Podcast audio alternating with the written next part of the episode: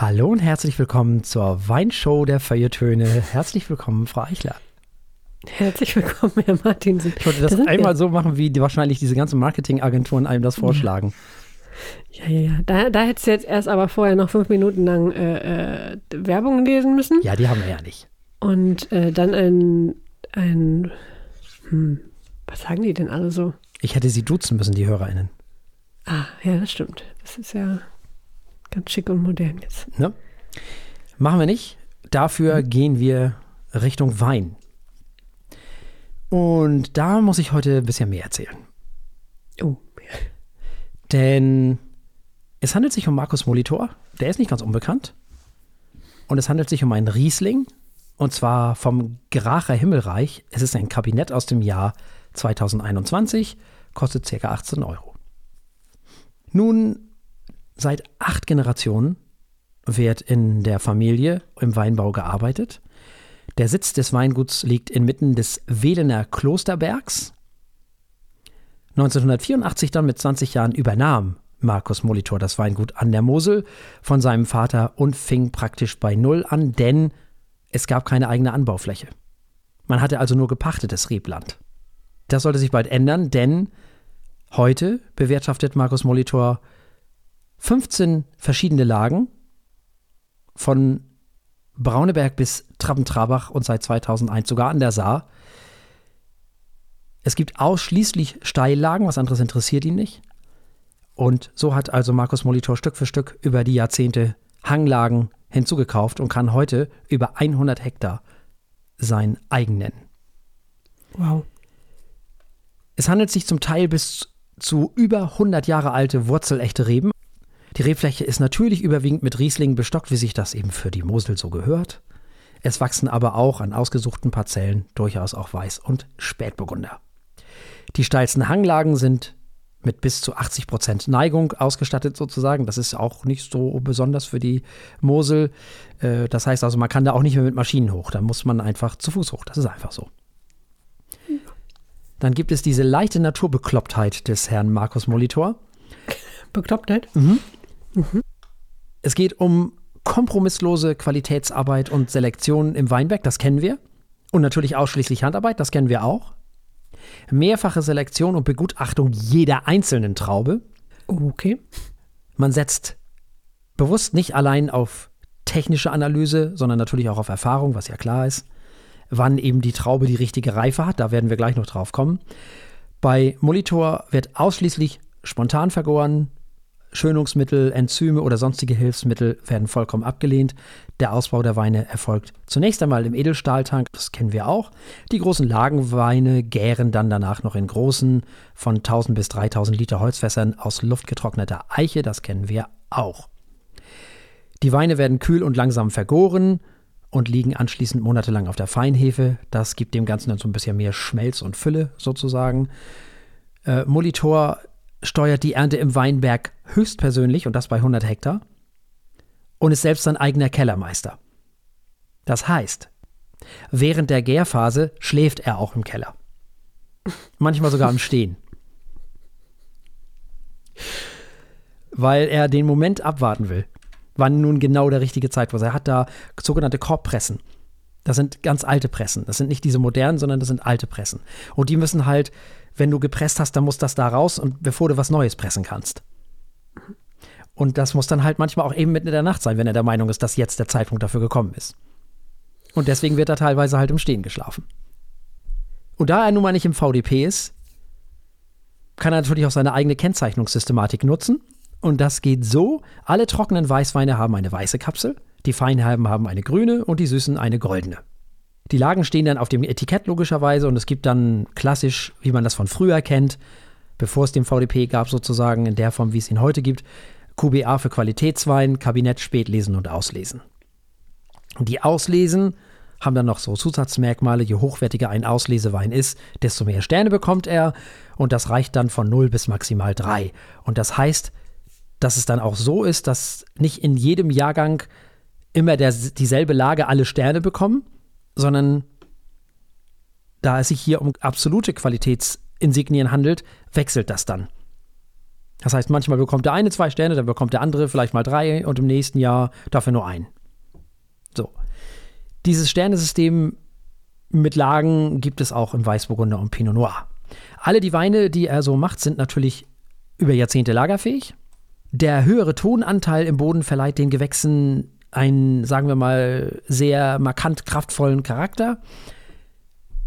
Die Weine brauchen gemeinhin, sagt man, ein bisschen Zeit zum Reifen, um dann so richtig aufzumachen und so richtig äh, groß zu werden, obwohl sie auch schon jung Spaß machen. Wie der Name dieses Weines vermuten lässt, nämlich Gracher Himmelreich, ist der Ort Grach nicht weit. Ein weiterer Ort in der Nähe ist Wehlen, da haben wir gerade schon gesprochen, da kommt das Weingut ja her. Und wem das immer noch nichts sagt, der nächste Ort, den man kennen könnte, ist Bernkastel-Kues und ich, das hat, glaube ich, schon jeder irgendwie mal und jede irgendwann mal gehört. Wir sind also an der Mosel, quasi westlich von Koblenz, wenn man so will. Der Wein, und jetzt kommt, finde ich, eine der ganz tollen Sachen, wird mit 7,5% Alkoholvolumenprozenten in die Flaschen gefüllt. Es handelt sich um eine goldene Kapsel, also um einen relativ süßen Wein. So, und ich öffne jetzt mal diesen Wein hier. Das ist jetzt ja wieder, da nochmal, also das ist ja eine der ganz wundervollen Sachen an JB Becker, ne? Dieser Glasverschluss passt da wieder drauf. Ja, es ist wunderbar. Und dann gießen wir uns doch mal von diesem wunderschicken Wein etwas ins Glas. So.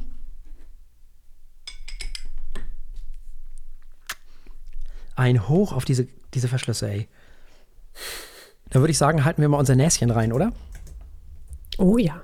Er riecht schon mal gleichzeitig sehr leichtfüßig und sehr abgerundet und tja. Das ist so eine, so eine Süße wie von reifen Früchten. Mhm. Aber immer so leicht und frisch und weiß ich nicht. Also ich finde. Mineralisch, Hm? ja. Ja, das ist das Entscheidende. Ja. Der ist zwar süß, weil es sich ja um einen Süßwein handelt, goldene Kapsel und so. Ich finde aber dieses Mineralische und diese Zitrusnoten, die da ja auch drin sind, neben dieser ganzen Geschichte wie Pfirsich natürlich, Mandarine, Apfelsine, für die jüngeren Menschen Orange, Traube, Honig natürlich und so ein bisschen Holz. So, was aber auch von der Hefe kommen kann. Ist da eine unheimliche Mineralik drin. Dieser Wein wirkt überhaupt nicht dick oder obwohl der so voll ist, ist er nicht dick. Er ist nicht zugematscht. Ganz im Gegenteil. Der ist durchgezogen, der hat Struktur. Ja, das ist wirklich sehr fein. Ja. So, ähm, schick irgendwie. Etwas von Honig, aber auch salzig. Ja, genau. Schöne Kombination. Ja, riecht fantastisch. Durchaus auch intensiv. Also Ja, da kommt schon was in die Nase. aber ich finde nicht aufdringlich. Nee, das nicht. Also dieser Wein ist, um es mit Werner Vino zu sagen, feinfüßig. So viel kann man schon mal sagen. Er ist aber nicht nur feinfüßig, er ist auch, er hat auch etwas Volles, ohne dabei dick und fett zu sein. Ja, sollen wir mal probieren? Oh ja. Na dann. Prost. Prost. Ah, wieder eine sehr schöne Süße. Und sehr, sehr komplex. Ganz, ganz weich im Mund. Das ist echt toll. Ähm. Ja. Vanille fällt mir noch ein, übrigens, äh, nebenbei mal so. Sowohl in der Nase als auch jetzt im Nachhall. So. Und speaking of Nachhall, ich habe den ja schon ein bisschen früher geöffnet. Das bräuchte ich ja diesen Glasverschluss auch nicht. Der Nachhall ist so krass. Der ist so heftig. Und lang. Extrem lang. Lang? Und salzig. Ja, Aber so und mineralisch. Ganz fein. Ganz elegant salzig. Ja. Also ich habe den ähm, am, ich weiß gar nicht, Montag geöffnet, glaube ich. und habe den dann gleich Dienstag, Mittwoch nicht mehr angepackt. Weil ich dachte, das, das, da hatte ich Angst, dass er mir dann doch irgendwie kaputt geht. Mhm. Habe den Mittwoch nochmal getrunken. Also, und was ich sofort festgestellt habe, du hattest den, diesen Nachhall, dieses Mineralische und überhaupt diesen Wein insgesamt, den hast du also wirklich Stunden noch später. Das ist ja unfassbar. Und die, die großen, die großen süßen Weißweine kommen ja von der Mosel in Deutschland. Also, das, was ich damit sagen will, ist, äh, Süßwein ist nicht irgendwie minderwertig. Ganz im Gegenteil. Ganz im Gegenteil. Also, ich habe von diesem Wein jetzt einmal getrunken. Und ich habe den Nachhall immer noch. Und zwar extrem. Und den kann man natürlich weglegen. Und das darf und soll man auch. Gar keine Frage, man soll die Weine gar nicht immer so jung trinken. Wir machen das jetzt für die Sendung hier. Ich würde den erstmal weglegen und vergessen. Und dann öffnet man den in, weiß ich nicht, in vier, fünf Jahren vielleicht nochmal oder in sechs. Wenn man sich so sechs Flaschen kauft und dann kann man die so mal pro Jahr so ganz Suche wegtrinken. Eine Flasche pro Jahr. Aber der macht jetzt schon richtig Spaß, finde ich. Ja, da geht so viel im Mund vor. Ich glaube, den kann man auch immer wieder neu entdecken. Auf jeden Fall. Und dieser Wein hat Fließgeschwindigkeit. Auch ein Grund, weswegen ich den ganz schnell ganz weit weggestellt habe, weil ich dachte, ach du Heilige. Da musst du echt aufpassen, dass du den nicht zu schnell wegtrinkst. Weil das ist schon extrem fließig. Ja. Also, man kann sagen, dieser ganze Aufwand lohnt sich durchaus. Das Schlafen im Keller und so weiter und so fort. Ja, klingt verrückt, aber macht anscheinend tatsächlich was mit dem Wein. Ja, der will halt den Moment abpacken. Ja. Da geht's, für ihn geht es da halt um Minuten. Ja, was machen wir nun mit diesem Wein? Ja, gut, der ist eigentlich außer, außer der Wer- Wertung, ne? Wie, wie sagt man das? Ähm, der kann so dermaßen viel. Der kann richtig Der was. kann nur sieben Punkte kriegen. Ja, dem schließe ich mich an. Vor allem eben, wenn man dann bedenkt, wie, wie unverschämt wenig der, wenig der kostet. Also, das ist wirklich ein bisschen ähnlich wie bei JB Becker, den wir ja auch schon zu Recht abgefeiert haben hier. Äh, ist interessant, es sind immer die Dickköpfe, ne? Immer so die, nö, mach ich nicht. Nee, will ich nicht. Tu ich nicht. So. ähm, ja, das ist ähm, neben dem JB Becker, da war ja kein, das war ja kein süßer Riesling. Aber von den, von den, in dem Fall von den Kabinett, also es ist mit Abstand der beste Kabinett, den ich je getrunken habe. Also das äh, kann man nicht anders sagen. Ich bin ja, wie, man, wie die Leute wissen, ähm, Riesling und ich, wir nähern uns zwar an, aber Silvaner ist mir dann doch immer noch lieber. Ähm, aber der hier und auch der von JB Becker, da werde ich mir mal die ein oder andere Kiste von in mein kleines Mini-Weinkellerchen sozusagen deponieren. Weil das lohnt sich auf jeden Fall. Bei Becker wissen wir das ja schon. Wir hatten ja einen 2012er. Und bei diesem müssen wir das unbedingt nochmal probieren.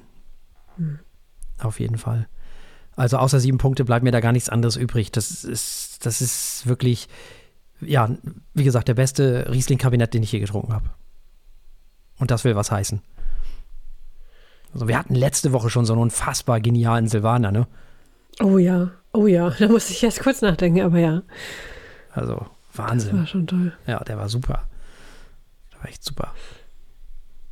Also was Weißweine angeht, kannst du fast mit Luckert, Molitor und Bäcker auf eine einsame Insel gehen mit deren Erzeugnissen. Da bist du auch den Rest deines Lebens glücklich, ne? Ja, braucht man nicht viel mehr. Also, boah, ist der gut. Man muss aufpassen. Ich sage es euch so, wie es ist. Dieser Wein ist echt gefährlich. Aber erfreulich. 7,5 Alkoholvolumenprozente, ey, ist doch cool.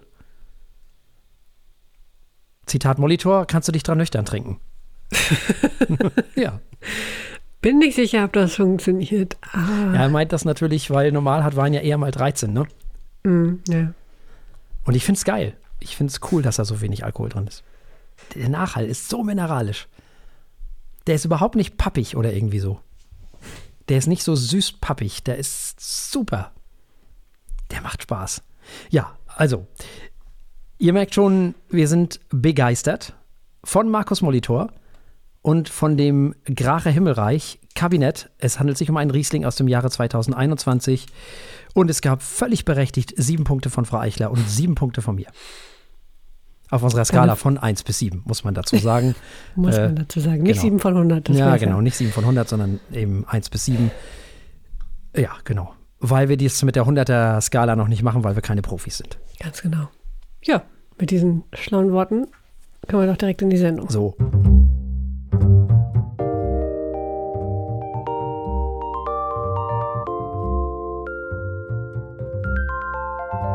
Die Feuilletöne. Der Podcast mit wöchentlichem Wohlsein.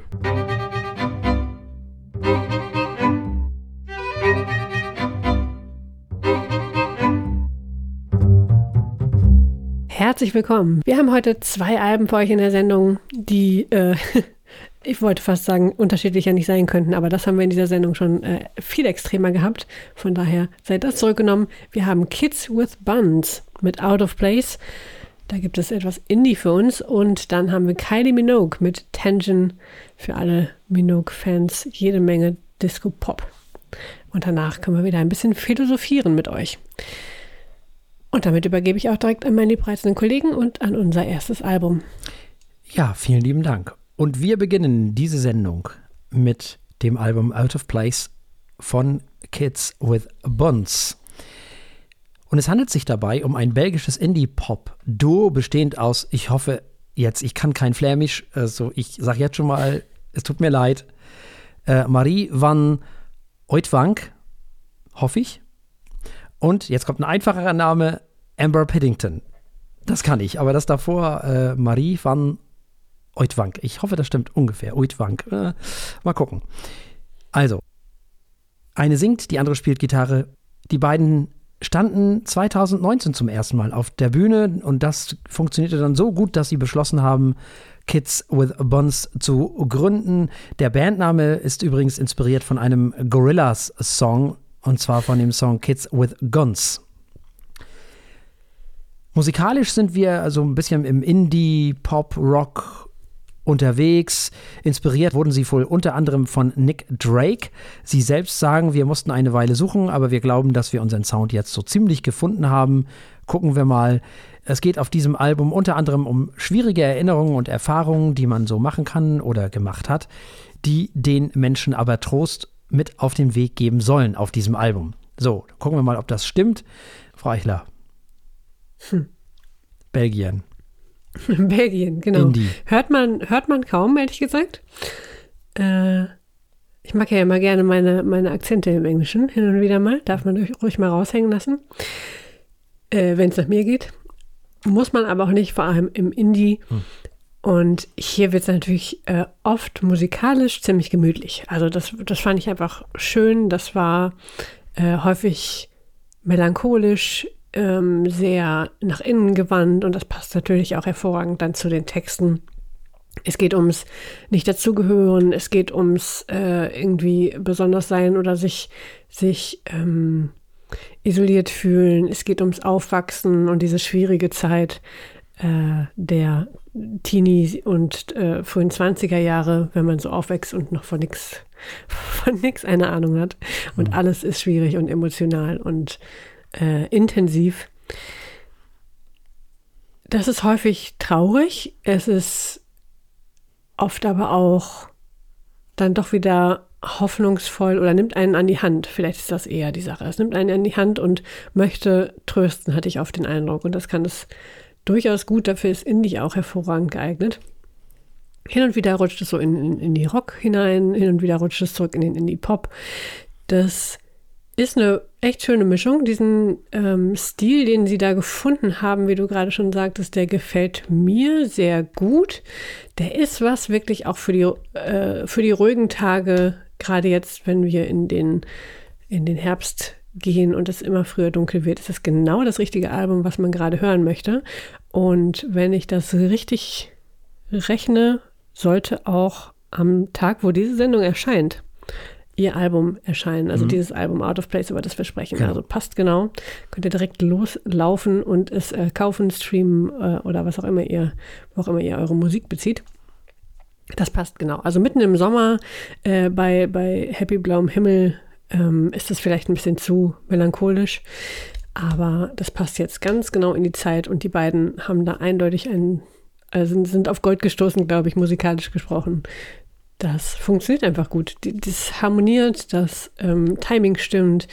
Äh, ich finde auch die Produktion, äh, also völlig in Ordnung, klingt gut. Das ist, die Texte sind sehr, ähm, ja, häufig selbstbezogen, aber äh, durchaus auch selbstkritisch. Also ich war da schon sehr beeindruckt für ein Debütalbum. Tolle Sache. Mhm. Ja. Ach, Indie-Pop. ne? ne? Du coole Musik. Du tolles Genre. Wie ich dich mag. Wirklich, ist einfach so. Modulierte Gitarren, hübsche Rhythmen und Bässe, tolle Synthes. Hört sich ja bisweilen immer mal wieder an wie Metronomy und ein bisschen The Smiths und noch eine kleine Schippe Dream Pop und ein bisschen Alternative ist manchmal auch drin. Ja, du hast ja gerade schon gesagt, das ist auch, ich sehe das so, das ist mal wieder Musik für die jungen Menschen unter uns oder für Menschen, die sich gern an die Zeit erinnern, als sie jung waren. Mhm. Es geht unter anderem um den Auszug bei den Eltern, es geht um Abnabelungsprozesse, es geht um Trennung, um Erfahrungen, die man lieber nicht gemacht hätte. Mm, was einem natürlich sofort zuerst ins Ohr springt, wenn es um die Musik geht, ist die außergewöhnliche Stimme von Marie van Uitwank. Die ist fantastisch. So ja. viel Timbre und Tiefe in dieser Frauenstimme, das gefällt mir natürlich wahnsinnig gut. Sehr schön. Die Gitarre von, Am von Amber Paddington ist ebenso großartig gespielt, wie die Stimme gesungen ist. Dieser perlende, wundervolle Sound ist schon ziemlich toll. Halt Indie, aber wirklich gekonnt, muss man wirklich sagen. Ich mag das alles sehr. Man wird eben in diese wundersame Welt des Indies mitgenommen und man ist sehr schnell hingerissen von der Stimme, der Gitarre und all dem Rest. Produktion ist gut, Melodien sind hübsch, Songs sind klasse, das Album auch. Reicht das nun für die Longlist des Herrn Martinsen? Nein, das nun leider nicht, muss ich sagen. So ehrlich muss man sein. Es ist ein wirklich hübsches Album. Es ist ja auch noch ein Debütalbum, hast du gerade ja auch schon gesagt. Ich bin sicher, dass da noch was kommt. Und für so ein Debütalbum ist das schon richtig klasse, muss man sagen. Ja, dieses Album ist, wie du gerade eben auch schon zu Recht gesagt hast, zum Zeitpunkt dieser Aufnahme erschienen, vor nicht allzu langer Zeit, nämlich am heutigen Tage sozusagen, wenn ihr uns als Podcast hört.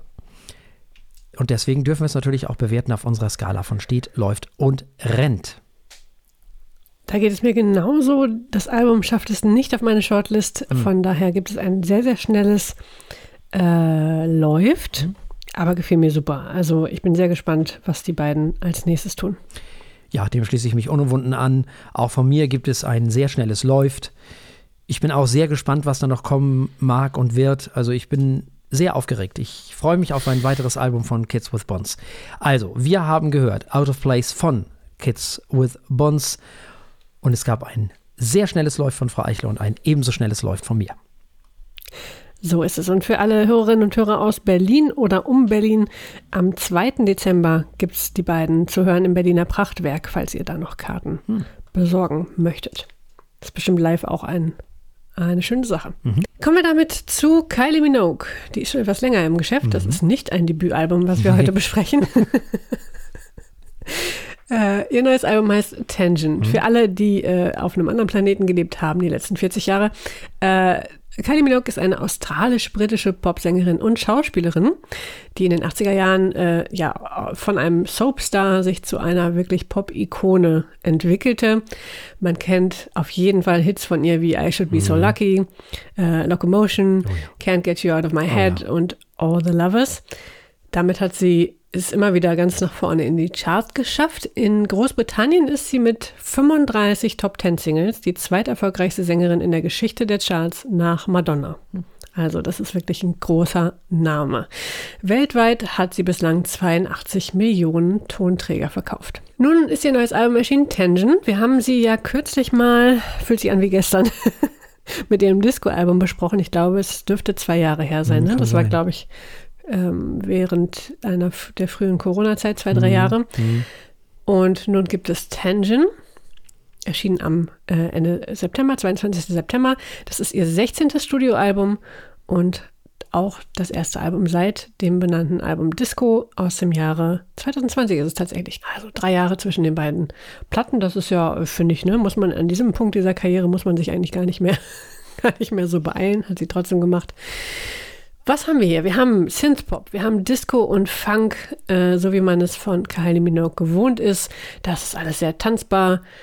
Das äh, ja, geht mittlerweile auch Richtung Haus sogar hin und wieder. Es wird durchaus auch mal etwas moderner. Und es geht wie immer bei ihr um Liebe, um Herzschmerz. Es geht um Empowerment. Und das, was sie gut kann, macht sie hier ganz besonders intensiv. Hören wir mal, was Herr Martinsen dazu sagt. Ja, also was erwartet man von einem Album von Kylie Minogue? Kylie Minogue. Und was man bekommt, ist Kylie Minogue. Und zwar im allerbesten Sinne. Äh, tolle Popmusik, sehr hübsche Melodien, Produktion im Rahmen dieser Musik auch natürlich gut. Äh, zwischendrin hört sich das mit dem Autotune immer mal ein bisschen komisch an, aber okay. Da hätte man vielleicht doch noch mal lieber die beiden von Daft Punk gefragt. Und das alles ist bei der ganzen Geschichte auch noch so erschreckend sympathisch. Das ist ja sowieso das, was Kylie Minogue von vielen anderen unterscheidet, dass sie sich nicht wichtiger nimmt, als sie ist. Kylie ist eben Kylie. Sie ist das, was sie ist. Und sie liebt, was sie da macht. Und das hört man. Man darf ja nicht vergessen, ein Song wie Padam Padam sorgte vielleicht auch deshalb für über eine Million Aufrufe bei TikTok, weil das alles eben auch so authentisch ist. Und damit können natürlich die Menschen von TikTok genauso viel anfangen, wie die über 50-Jährigen, die sie noch von I Should Be So Lucky kennen. Aber eigentlich war der Plan für dieses Album ein ganz anderer. Eigentlich wollten nämlich Biff Stannard, Doug Blackwell und John Green und natürlich Kylie Minogue selber, die haben eigentlich einen anderen Plan gehabt. Sie wollten nämlich eigentlich ein von den 80ern inspiriertes Album veröffentlichen, haben es dann wieder verworfen und man gab dann auch die Idee eines Konzeptalbums zugunsten eines lockereren Ablaufs der Songs auf. Und so nahm man also, nachdem man das alles über Bord geworfen hat, mit einem tragbaren Mikrofon-Setup in Airbnbs und in Hotelzimmern und sonst wo überall auch irgendwie immer mal wieder Dinge auf, immer dann, wenn man eine Idee hatte. Wenn man also von der Muse geküsst wurde, sozusagen.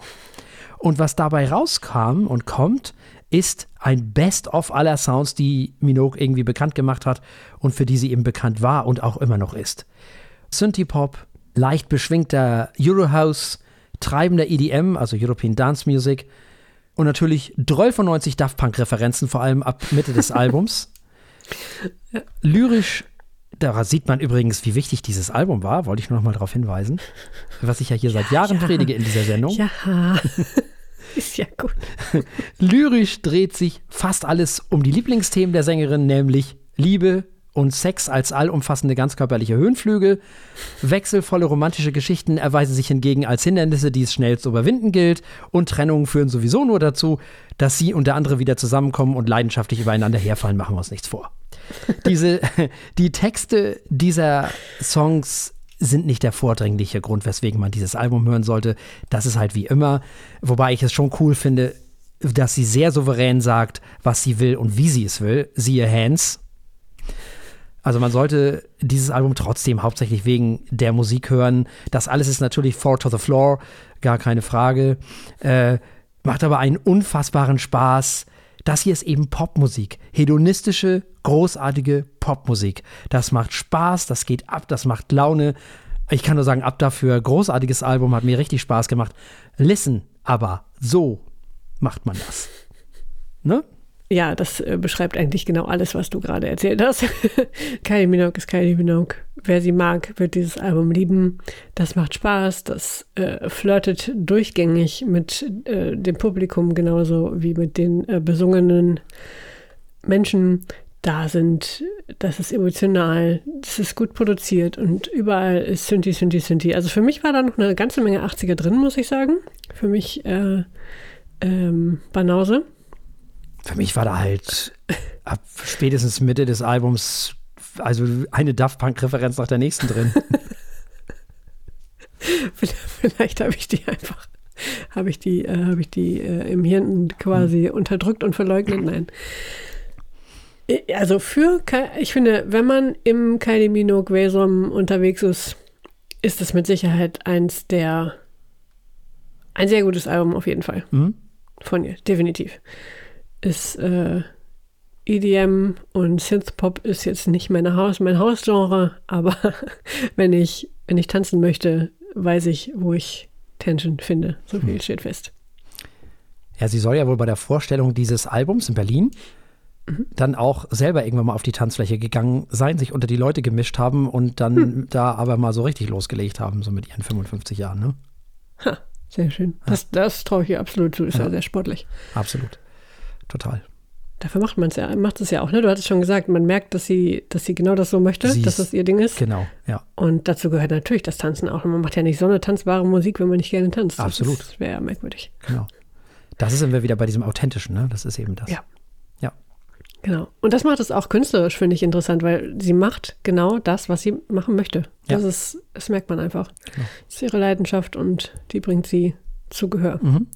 Und ich finde, sie macht es so viel sympathischer als viele, viele andere, die so überkandidelt, das muss ich wieder aufpassen, was ich sage, aber die so manchmal schon gewollt, ja, wie soll man das dann wieder am blödesten formulieren, so gewollt Dinge formulieren, die in irgendwelchen Liedern dann drin sind und ja, gewollt empowern, kann man ja auch sagen.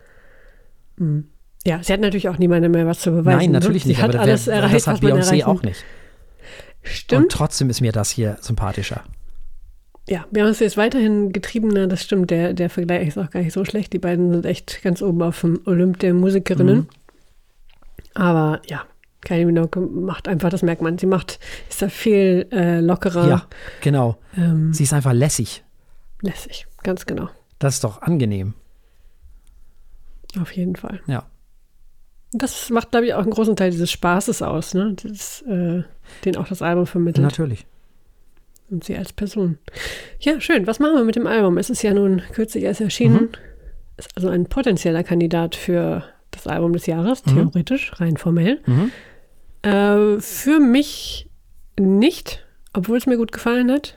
Aber dafür ist die Shortlist der äh, möglichen Alben des Jahres für mich auch schon zu lang und da, da kann sie leider nicht mithalten. Für mich persönlich.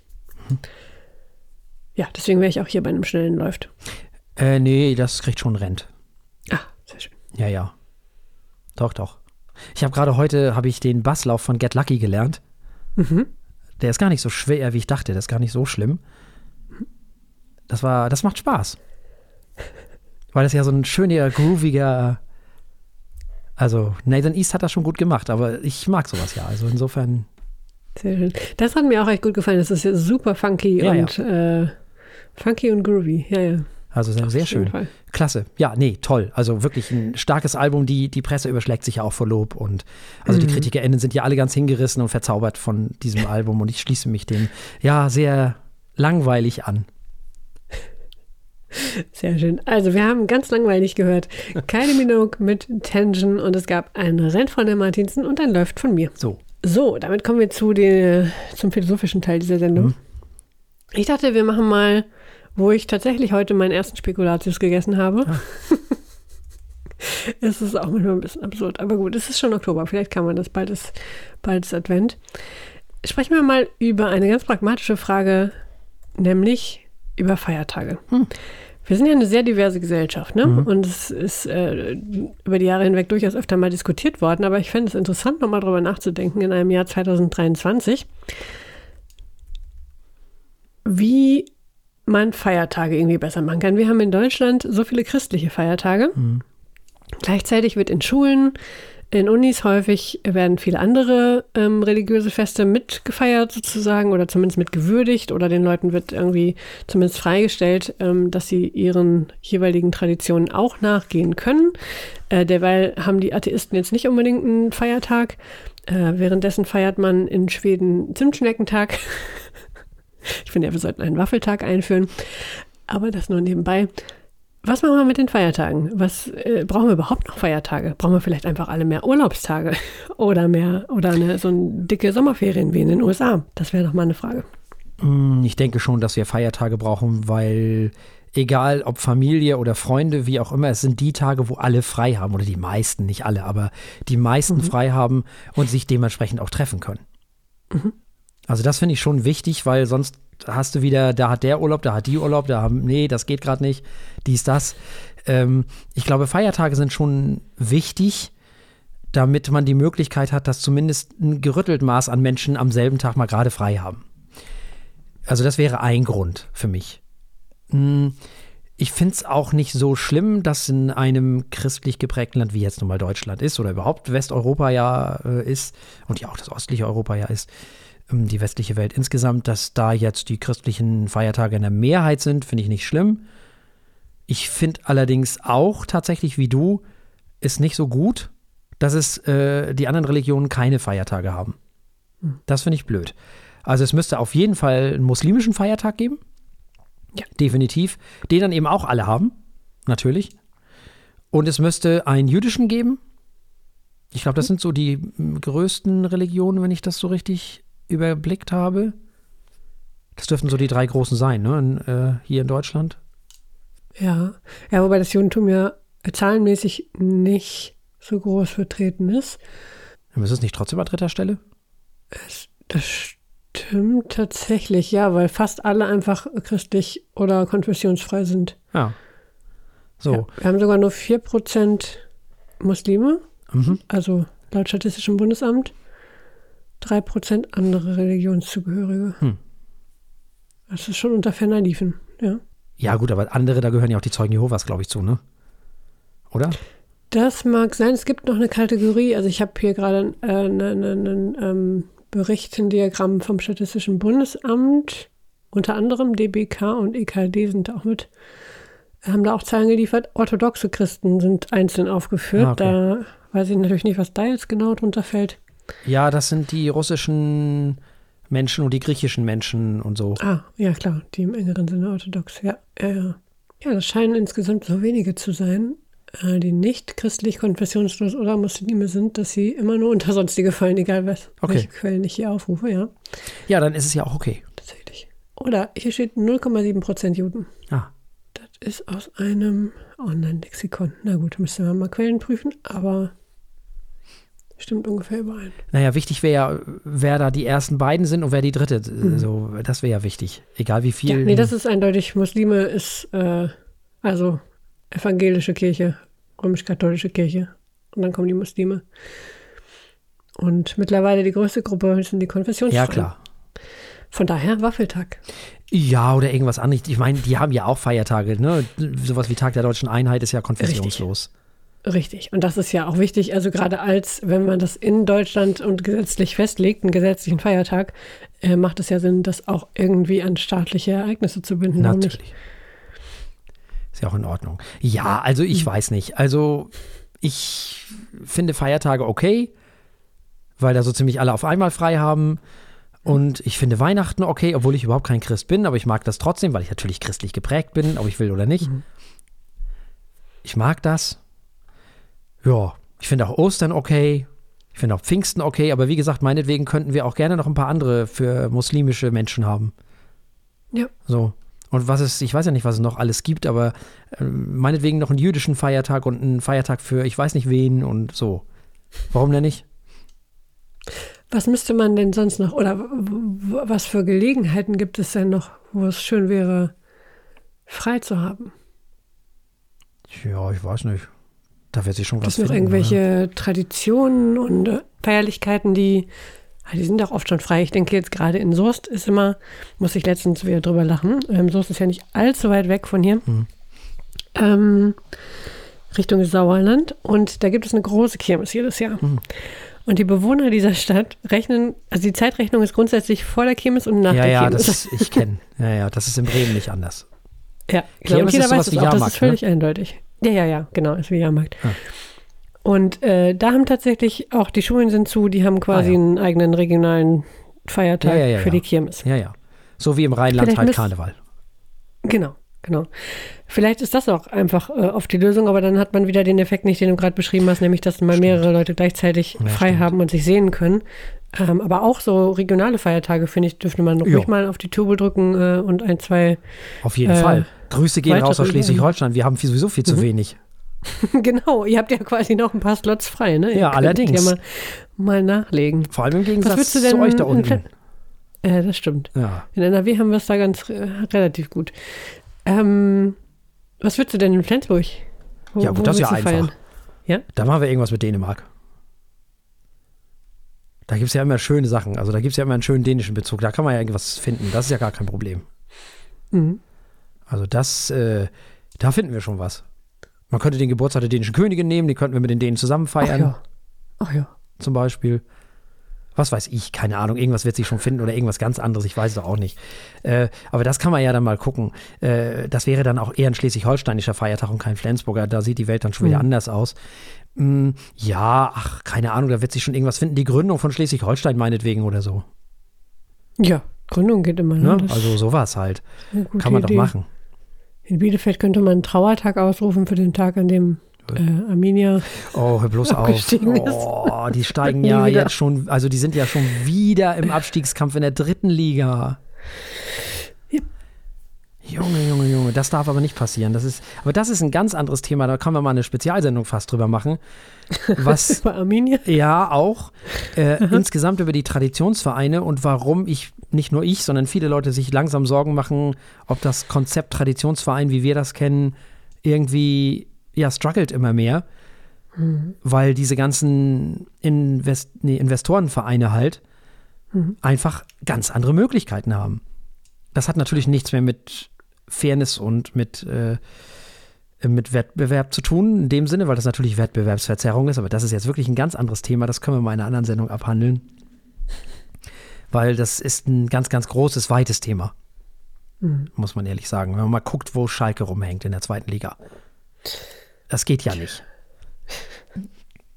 Das geht nicht. Die gehören in die Bundesliga. Wenn man guckt, dass der HSV im sechsten Jahr in der zweiten Liga ist, das geht nicht. So, aber das ist ein anderes Thema. So ist das. Gibt es noch einen privaten Feiertag, den du ausrufen würdest? Oder einen einfach nur, wenn du Diktator wärst? Boah, nee, lieber nicht Diktator sein. Okay. Okay, Feiertagsdiktator, Feiertagsbeauftragter. Tja. Hm. Ach, ich bin ja, ach, was, äh, ja, hm. Vielleicht eine Feierwoche würde ich einrichten. Hm. Im, Im April oder Mai. Wenn das erste Mal die Pollen richtig doof werden. Ah, okay. Da hätte ich gerne die Feierwoche, damit ich einfach im Bett liegen bleiben kann. Ja, das ist eine hübsche Idee. Äh, Das ist an sich schon mal nicht schlecht. Ja, ich weiß nicht, wenn wir den Tag der deutschen Einheit feiern, können wir ja auch den, ich weiß nicht, das, die, die, die, die, die Dingsbums da, Unterschrift des Grundgesetzes da, der Tag, wo das unterschrieben wurde, das fände ich auch nicht schlecht. Oh, sehr schön. Ja, das, das gibt ja dann auch die Gelegenheit, im Vor- und Nachhinein äh, über das Grundgesetz zu reden. Solche Dinge, ja, sehr gut. Zum Beispiel. Großer Fan von. Vom Grundgesetz. Sollte man machen. Heute noch von jemandem gehört, allerdings ein US-Amerikaner, der grundsätzlich eine Kopie der Constitution mit hat. Wenn wieder jemand sagt, äh, das ist aber unconstitutional, dann holt er seine Kopie aus, aus der Tasche. Also das finde ich schon, da, da, der ist vorbereitet. Ja, das finde ich gut. Ja, das ist nicht schlecht. Sollte man öfter mal drüber Oh, nachdenken, ja, Grundgesetz oh. mit sich rumzuschleppen. Braucht man nicht mal, es reicht schon, wenn du es im Kopf hast. Also wenn ich jetzt im Moment ist Äh. es ja gerade wieder, geht ja wieder hoch und runter. Die Unschuldsvermutung. Leute, Hm. pass mal auf, Kevin Tjark. Die Unschuldsvermutung, die gilt im Gerichtssaal. In allen anderen Situationen gilt die nicht. Die könnt ihr euch in die Haare schmieren. Wollte ich nur mal so gesagt haben. Weil die nämlich jeder zweite Satz ist das mittlerweile. Das ist was für Juristen. Da ist das wichtig. Aber nicht im, im, im alltäglichen Leben. Das ist Quatsch. Meine Güte, ey. Schlimm. Ja, im, äh, in Sachen Recht ist gefährliches Halbwissen gefährlich. Ja, Kann das man stimmt. nicht anders sagen. Das stimmt. Es gibt auch immer noch Leute, die glauben, es gäbe Rufmord. Als Delikt. Steckt ja das Wort Mord rein. Ja, das drin. äh, also ich, ist Quatsch. Gibt es nicht. Hm. Also sowas halt. Ach, es ist ein Elend. Leute kriegen Revolte und Revolution auch andauernd durcheinander und ach, es ist furchtbar. Lassen wir das. Da können wir im nächsten Jahr mal drüber ähm, philosophieren, wenn wir haben ja nächstes Jahr Kant-Jahr. aha, Ja, okay. Kant wird 300. Also da wird richtig gefeiert. Da habe ich ganz viel zu, zu sagen. Ganz, ganz viel. Also da, da werden wir nochmal darüber reden, warum unser Rechtssystem deontologisch ist und oder unsere diese ganze Strafgeschichte, die ähm, Strafgesetzgebung und so weiter, warum die deontologisch ist und nicht teleologisch ist und so weiter und so fort. Ist mir alles Kants Schuld auch. Ich weiß ja nicht, ob ich Deontologie fand ich noch nie so. Naja, gut, das, das, das macht ein, ein spannendes Gespräch auf jeden Fall. Ja, das der Gegensatz dazu wäre die USA, die ist teleologisch. Hm. Dafür machen sie, oder vielleicht deswegen machen sie erstaunlich viel, ich, ich nenne das jetzt einfach mal deontologische Aussagen in großen Blockbuster-Filmen. Ja, das ist ja wieder was anderes. Wir reden hier von Rechtssystem, wir reden ja, nicht ja. von. Ja, ja, nee, nein, nein, natürlich. Nein, nein, nur das, das wirkt so kulturell gefestigt. Aber, ja. Das ist was anderes. Also da, da, da lassen wir die Hörer jetzt mal im Unklaren. Das erklären wir alles im Kantjahr. Sehr gut, immer schön anteasern. Also, wir hören uns nächstes Jahr. Nein, wir hören uns erstmal nächste Woche. Genau, da haben wir äh, auch äh, Themen. Mhm. Mhm, weniger als sonst, dafür wichtige. Oh ja. Äh, wir haben natürlich einen Wein wieder dabei für alle, mm. die uns als Podcast hören. Mm. Äh, von Poliziano haben wir den Vino Nobile di Montepulciano von 2020 dabei. Da war ich sogar schon mal. War ich da schon mal? Echt? Oh, cool. Klingt, be klingt bekannt. Da war ich tatsächlich. Ach, wie schön. Dann hast du ja was zu erzählen, nächste Sendung. Kann ich, kann ich mich ja vielleicht mal erinnern. Das Ach, wie cool. Was. Und dann sprechen wir über Martin Buber. Ja, das tun wir. Und nicht über den gleichnamigen Fraggle, sondern. Äh. Nein, Quatsch. Bei Buber muss ich, Entschuldigung, muss ich an Muppets denken. Ach, äh, aber Martin nicht. Buber ist kein Muppet. Nein, das ist ein Philosoph. Das halten wir schon mal fest. Ja. War ein Philosoph. Da geht es um Kommunikation, da geht es um das Du und das Ich. Sehr schön. Ja. Außerdem, wenn ihr Lust habt oder Themenvorschläge habt, über was wir hier so mal reden könnten, immer her damit. Oh ja. Nehmen wir gerne. Das ist das eine. Und das andere ist, kommentieren, ne? nicht vergessen, überall, wo ihr uns trefft. Also wir, ich bin jetzt auch bei Blue Sky, sag ich nur. Wie immer, at Herr Martinsen. Mm, und die Feuilletöne werden da demnächst auch sein, keine Sorge, das kriegen wir schon hin. Ansonsten sind wir ja überall zu finden, bei Instagram, bei Facebook, bei Mastodon und weiß ich nicht wo, überall. Da kann man uns überall liken und kommentieren und tun und machen. Macht davon bitte Gebrauch, weil das hilft. Einfach, es ist einfach so. Es ist dieser blöde Algorithmus, von dem wir alle abhängig sind, leider. Äh, muss man leider so sagen. Es ist in dieser heutigen Welt leider so, lässt sich nicht ändern. Wenn ihr damit fertig seid, sind wir wieder da. Dann äh, heißt es äh, wieder Hallo und herzlich willkommen zur Was weiß ich was für einer Sendung. Das äh, überlegen wir uns dann nochmal. Bis dahin bleibt uns an dieser Stelle nichts anderes als zu sagen, bleibt uns gewogen. Bis zum nächsten Mal. Tschüss. Tschüss.